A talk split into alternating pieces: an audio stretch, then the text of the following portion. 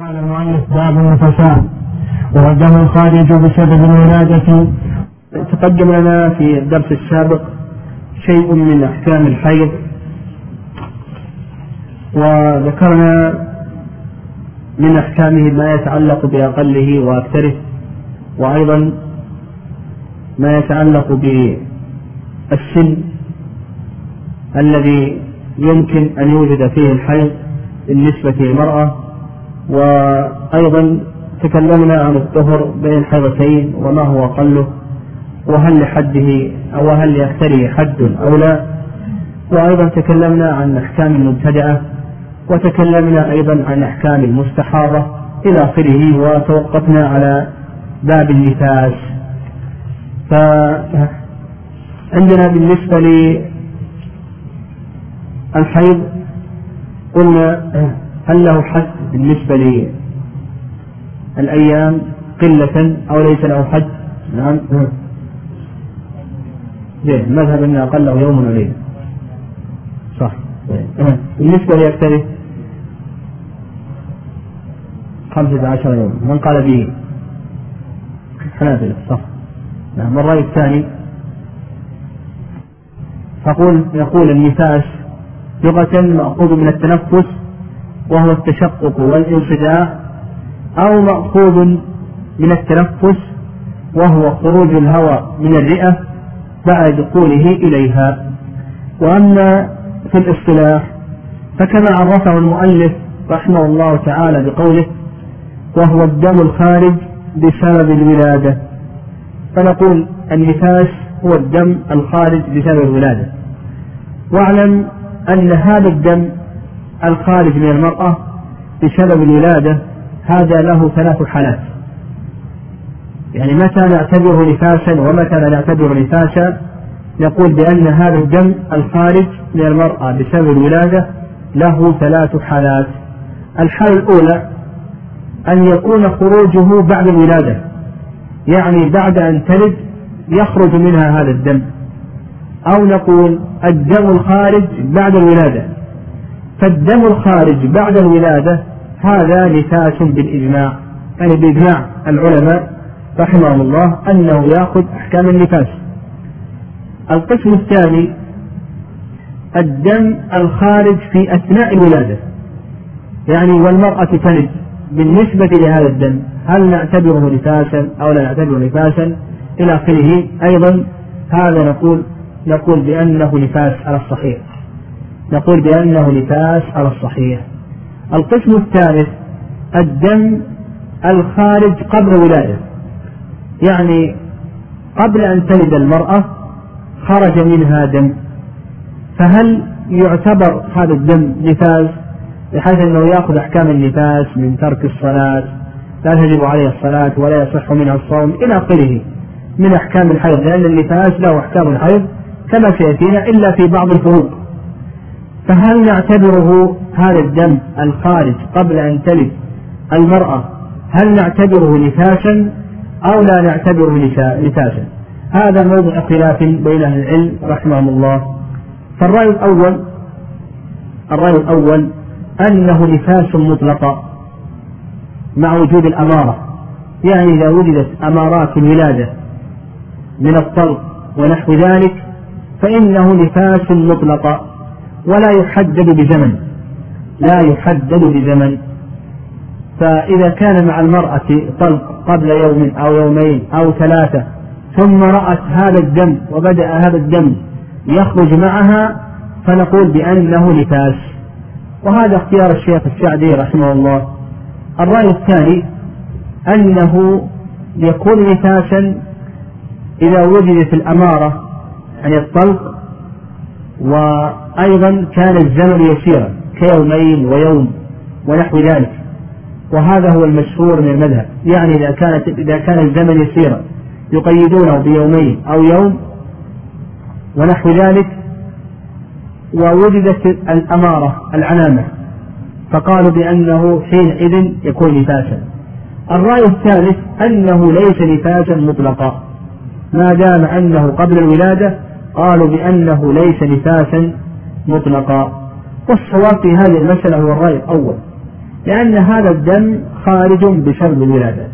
فنقول إذا وجدت أمارة الولادة مع المرأة من الطلق آه، فإنه يكون نفاسا. وهذا القول هو أصوب الأقوال وأرجحها.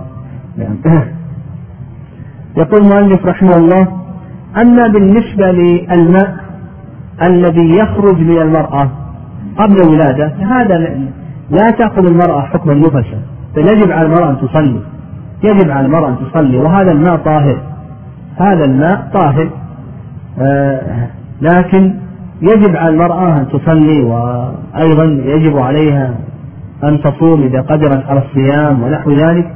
لا تأخذ أحكام النفسة بالنسبة لهذه المياه وهذه المياه التي تخرج من المرأة تخرج من مخرج الرحم آه هذه نقول بأنها طاهرة نقول بأن هذه المياه طاهرة ولا تأخذ بها حكم النفاس إنما تأخذ حكم النفاس كما سبق لنا بخروج الدم وهذا الدم إذا كان معه أمارة معه علامة الولادة الطلق فإنه يكون نفاسا.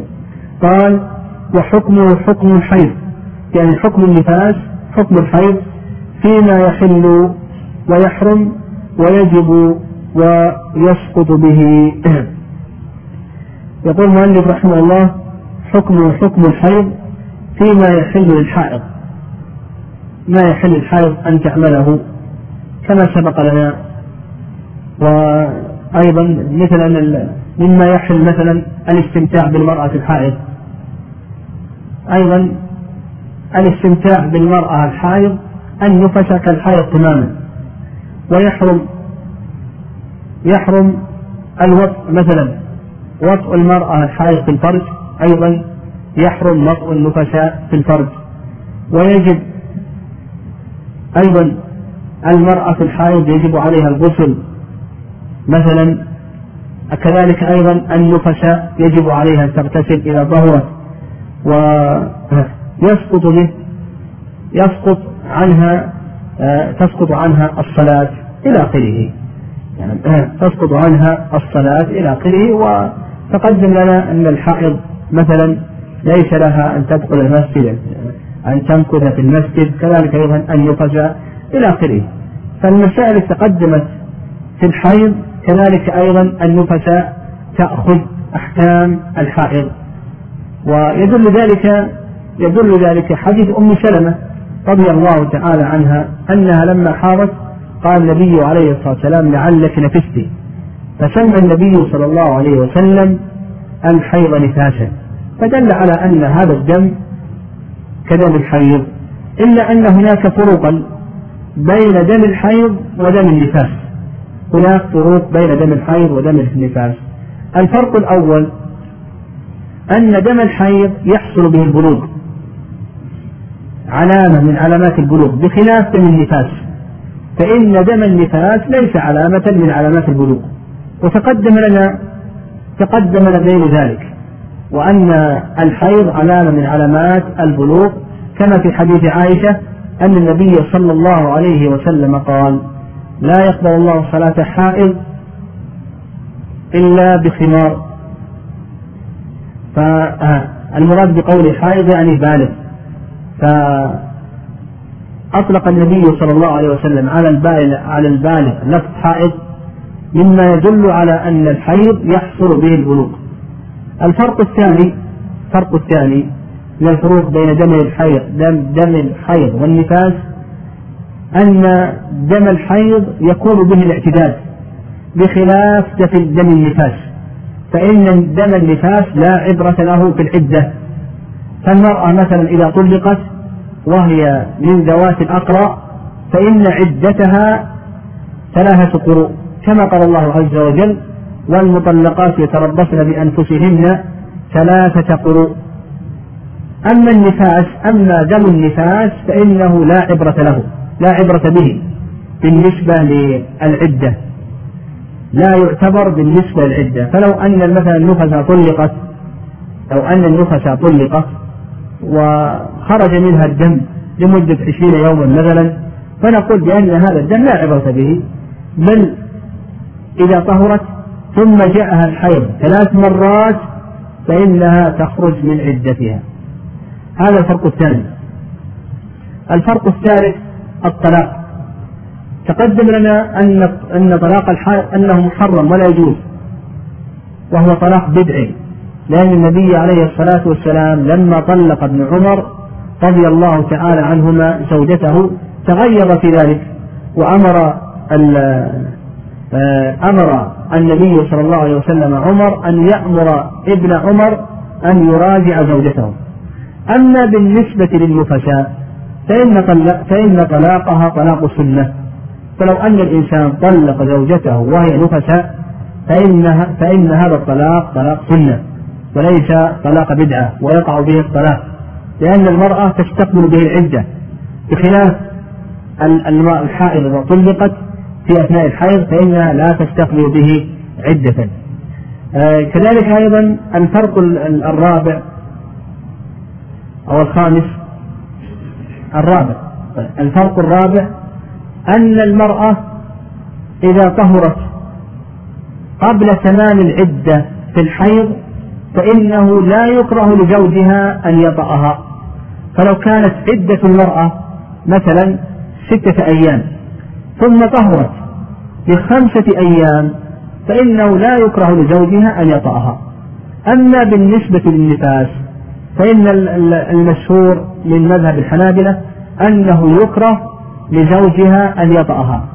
فعدة النفاس كما سيأتينا إن شاء الله أربعون يوما. لو أن المرأة طهرت لشهر مثلا لشهر مثلا آه، فإنه فإنه يكره لزوجها أن يطأها قبل أن تتم أربعين يوما. يورد ذلك عن عثمان بن أبي العاص فإنه قال لزوجته لما طهرت قبل تمام الأربعين قال لا تقربيني. يعني والصواب أنه لا يكره. وما ورد عن عثمان بن أبي العاص رضي الله تعالى عنه قل هذه كراهة نفسية إذا أراد الإنسان أنه يترك ذلك لكونه آه، يأنف منه فنقول بأن هذا لا بأس. أما كونه حكم شرعي فنقول بأن هذا لا بأس به. أو أن الإنسان وطئ زوجته قبل تمام العدة نقول لا بأس به لقول الله عز وجل نساؤكم حرث لكم فأتوا حرثكم أن شئتم. آه الفرق الخامس أن المرأة إذا انقطع عنها الدم في أثناء العادة ثم عاد فهو دم حيض. وأما النفس إذا انقطع عنها الدم أثناء عدة النفاس ثم عاد عليها الدم مرة أخرى فإن العلماء يقولون بأنه بأنه دم مشكوك فيه.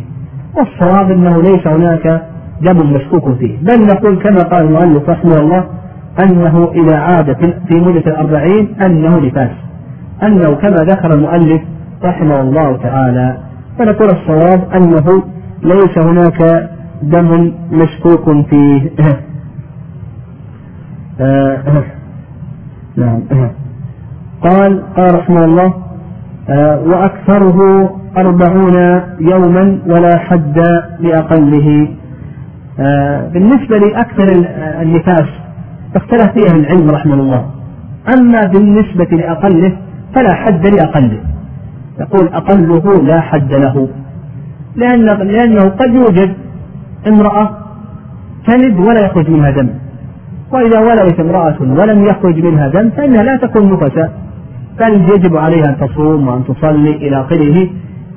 يجب عليها الصيام والصلاة وسائر أحكام الطاهرات وإنما قال العلماء رحمهم الله. خروج هذا الولد ينقض الوضوء فقط. ينقض الوضوء فقط. وعلى هذا على كلام العلماء رحمه الله تتوضأ وتصلي وتصوم إلى آخره وتكون كأحكام الطائرات ولا يجب عليها الغسل إذا ولدت ولم تر دما فحده نقول لا بالنسبة للقلة. وإنما قال العلماء رحمهم الله خروج هذا الولد ينقض الوضوء فقط. ينقض الوضوء فقط وعلى هذا على كلام العلماء رحمه الله تتوضأ وتصلي وتصوم إلى آخره وتكون كأحكام الطائرات ولا يجب عليها الغسل إذا ولدت ولم تر دما فحده نقول لا بالنسبة للقلة لأقله نقول لا حد لأقله لأنه قد يوجد امرأة تلد ولا يوجد معها دم. أما بالنسبة لأكثره فذكر المؤلف رحمه الله أكثر فقال أكثره أربعون يوما. وهذا هو المشهور من مذهب الإمام أحمد رحمه الله تعالى وهو قول أبي حنيفة. قول أبي حنيفة. والرأي الثاني رأي الشافعي رحمه الله أن حده ستون يوما. يعني أن حده ستون يوما. وعند شيخ الإسلام تيمية رحمه الله أيضا أنه لا حد لأكثره. فلو أن امرأة رأت الدم أكثر من أربعين أو ستين أو سبعين وانقطع فهو نفاس. يعني شيخ الإسلام تيمية رحمه الله يقول النفاس لا حد لأكثره. فلو أن امرأة رأت الدم أكثر من أربعين أو ستين أو سبعين وانقطع وانقطع فهو نفاس. وأقرب هذه الأقوال ما ذهب إليه الإمام أحمد رحمه الله وكذلك أيضا مذهب الشافعي رحمه الله تعالى وأن أكثر مدة الحيض أن أكثر مدة النفاس أربعون يوما. ويدل ذلك حديث أم سلمة رضي الله تعالى عنها قالت كانت النفس تجلس على عهد رسول الله صلى الله عليه وسلم بعد نفاسها أربعين يوما. وهذا الحديث أخرجه أبو داود والترمذي وابن ماجه والدارمي والحاكم وغيرهم وهو إن شاء الله حسن. الحديث هذا إن شاء الله إسناده حسن وله شواهد له شواهد تعبده وتؤيده. وأيضا مما يدل لذلك مما يعضد ذلك أيضا أن هذا هو قول الأطباء. الأطباء في الوقت الحاضر يقولون بأن النفاس السوي ما بلغ ستة أسابيع. النفاس السوي يقولون بأنه ما بلغ ستة أسابيع. وأنت إذا ضربت ستة في سبعة فإنه يساوي اثنين وأربعين يوما. يساوي اثنين وأربعين يوما. هذا أيضا ما ورد به السنة. هو الآن يوافق ما ذكره الأطباء رحمهم الله. فإن الأطباء ذكروا أن الدم آه، عندما تلد المرأة يخرج دما. ثم بعد ذلك ينقلب إلى كونه صفرة. ثم ثم بعد ذلك إلى تمام إلى تمام ستة أسابيع. تمام ستة أسابيع. فهذا القول الذي ذهب إليه الإمام أحمد رحمه الله وذهب إليه أبو حنيفة رحمه الله تعالى هو الذي يوافق أيضا ما آه، ذكره الأطباء في هذا الوقت.